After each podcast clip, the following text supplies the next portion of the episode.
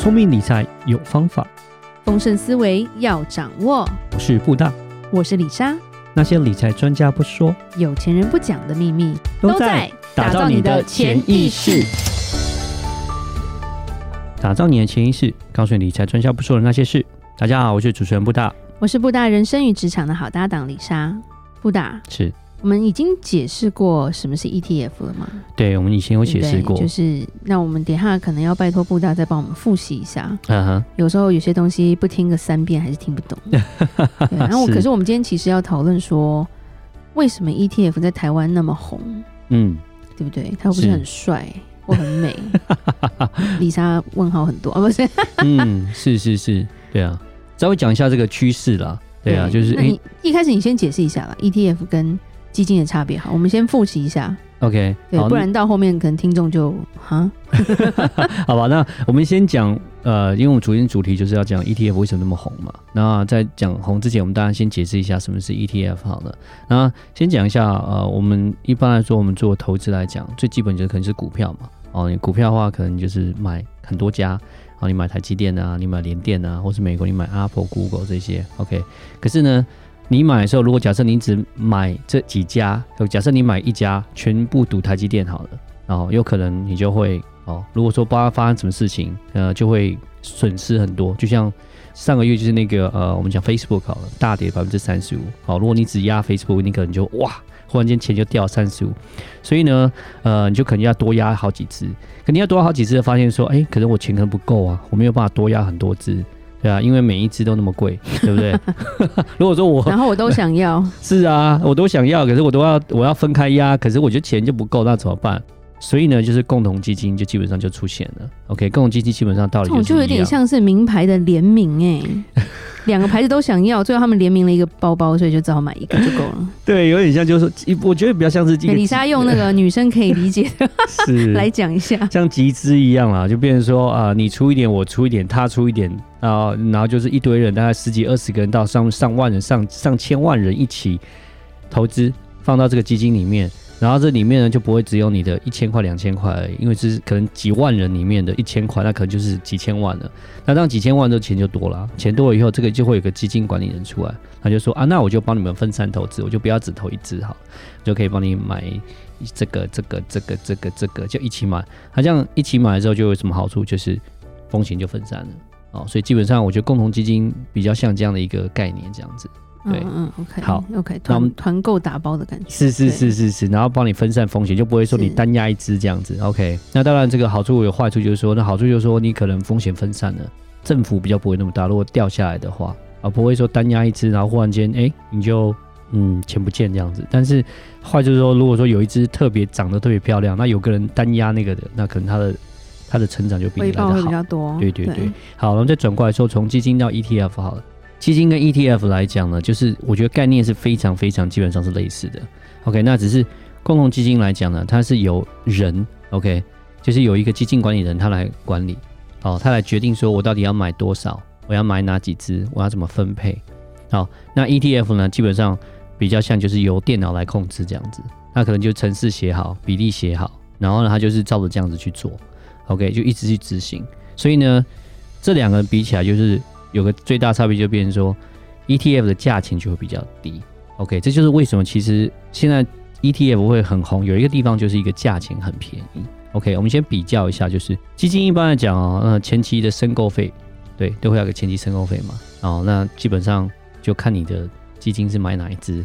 哦，成长高的哦，那种科技类股的，通常价钱都比较贵一点。哦，可能有些要前置费用要到三趴。我知道有一些申购的平台啦，然后一些银行都会有特价，什么生日给你打三折啦，这个月给你打三折，定期定额又给你打折啦，反正你你扣扣弄一弄，我觉得大概就是可能申购费也大概是至少肯定要一两趴左右啦，是要的。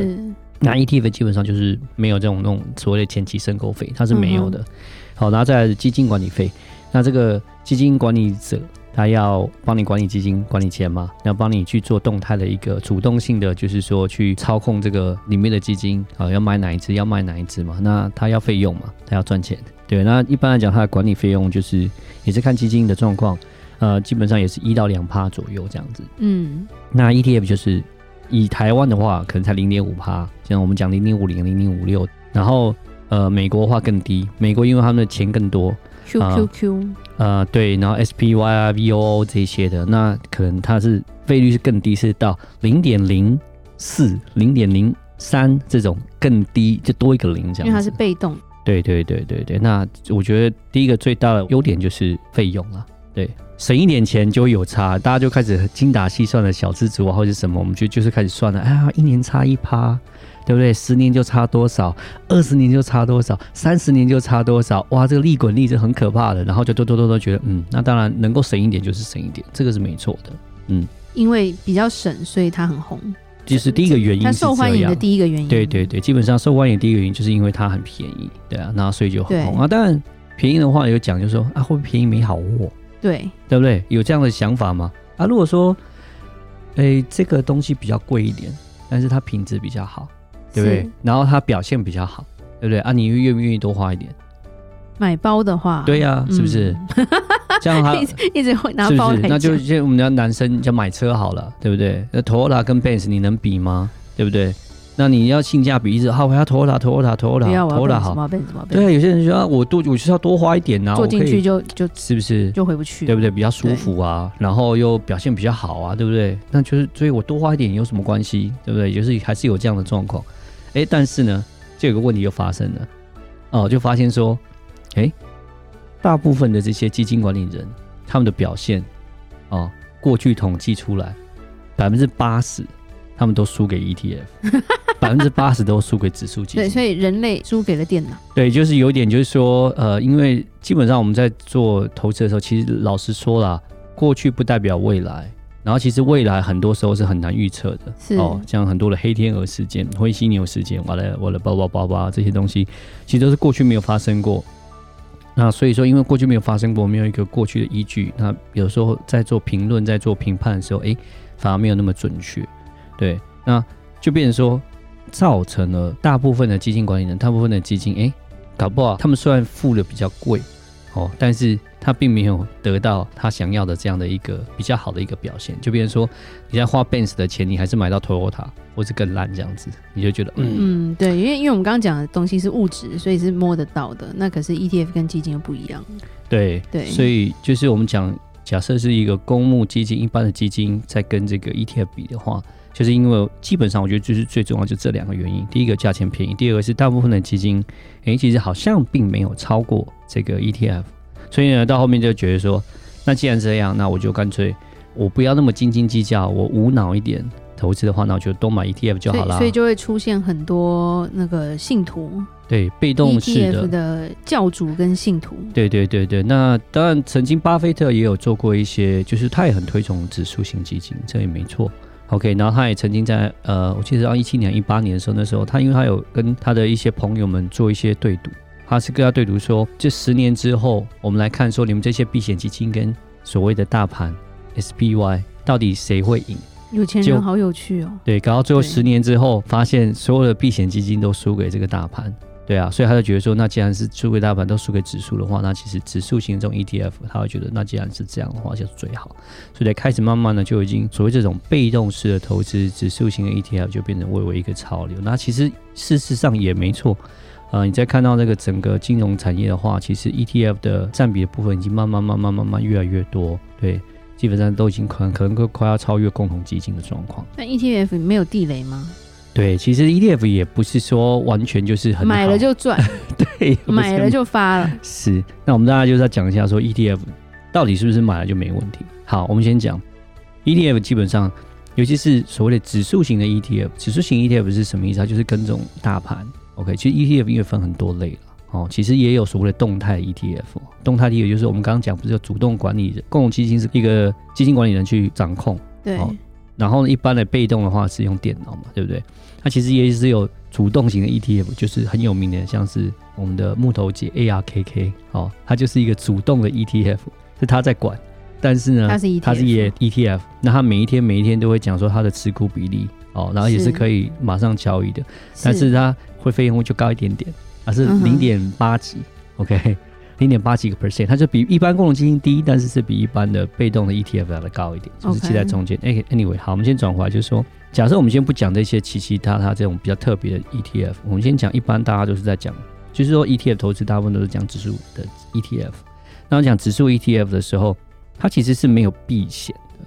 OK，这个我要讲清楚，是没有避险，它是我们叫英文讲说它是 go along with the market，but、嗯、哼 it doesn't really outbid the market，就是它只会跟着市场走。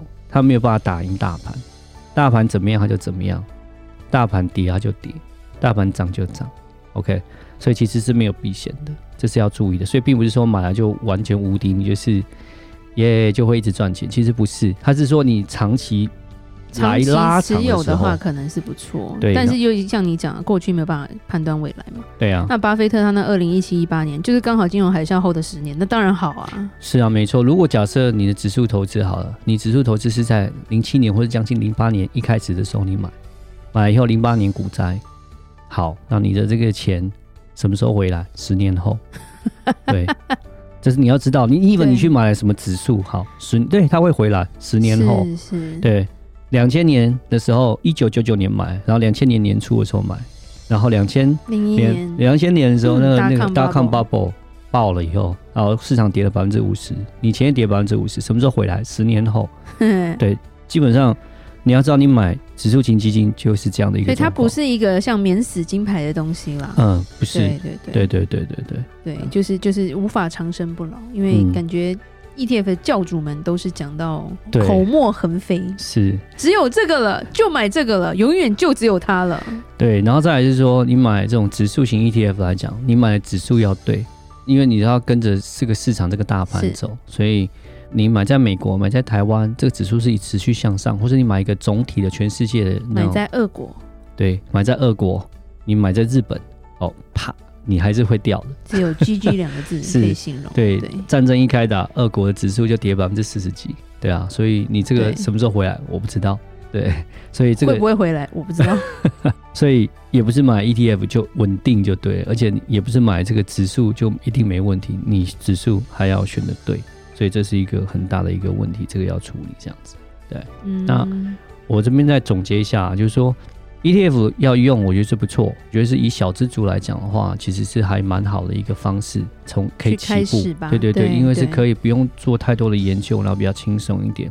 对，但是有几个步骤要注意。第一个是要买 ETF，我建建议是定期定额买，我还是不建议你一大笔钱进去。就像我讲的，呃，零八年来的时候，你买 ETF，哇，你真的十年后再回来，OK？对对，你要等，你要慢慢的等。是，对。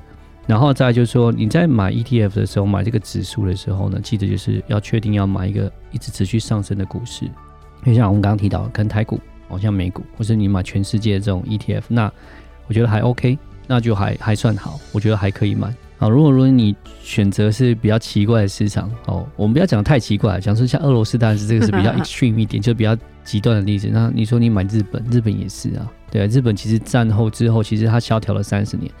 去年、今年是回来了，对，但是三十年等了三十年，对啊，你有没有办法等三十年？对不对？孩子都生了，是啊，对啊，所以你的指数地方这是要对的，然后再来，我会觉得指数的这个投资来讲比较适合，就是长期一点的，OK，、嗯、时间长期一点的，呃，可能就是说退休投资啊这种东西，是。因为指数其实讲实话，这种指数 ETF 其实没有做避险。其实并没有，所以说你要自己去做调配了。不然的话，假设我说还是一样，假设你是在零六零七年开始买，就零八年啪，然后你就掉下去。那其实你本来就是预计大概一两年后要用这笔钱，那你其实你钱就不见了。嗯，对，至少掉了一半。是，所以这是一个状况，他没有办法做你的长期大概要多长期啊？我就觉得一百年 也不需要，我觉得可能至少都是要大概就是。五到十年以上的这样的，有点像是一个一个 circle，一个 cycle，是是是是是，对啊，一个循环的的周期，是你就要拉长一点这样的一个时间，然后可能我们讲就是一些小孩的，你有像是一些教育基金啊，自己的退休金啊，或是比较长期一点的，我觉得你就是这样子丢指数，我觉得指数的这种 ETF，我觉得还算 OK。但是如果说你真的是钱要一两年就要用的话，那我就不会真的很特别，就很建议去放在这种地方，因为。它是跟着市场走，有可能会掉的。对，那当然是说有些人会想说，那我就比例分散，就是说我一百块，我就可能五十趴是股票的 ETF，五十趴是债券的 ETF，是也没错。可是它只是把你的振幅变小，它也是没有做到一个避险。对，那股票市场跌的时候，其实债券市场也会跌，是有可能的，但只是说它的振幅比较小。那我会是说，如果假设短期的话，其实讲实话，其实有一些共同基金，他们的短期，它来讲，他们的振幅其实是比 ETF 来的小的，来个来的避险，而且尤其是有一些比较特定的一些商品啊，对我们讲，可能像联动债啦，或是有些是像私募基金或是什么，其实还是可以做到，就是说它可以在这种股票市场比较波动大的时候，可以做到一些避险，这是 ETF 比较做不到的地方。嗯，所以我是觉得说。呃，不要不要太偏颇了。是是是，小资族长期可以往这方向走。可是如果说这这个资本额大的人，其实他们就不一定要往那个方向走。其实资本额大，其实还有很多各种不同的商品，其实可以选择的。对，周转也比较快一点了。没错。嗯、好，那布大帮我们做个结论吧。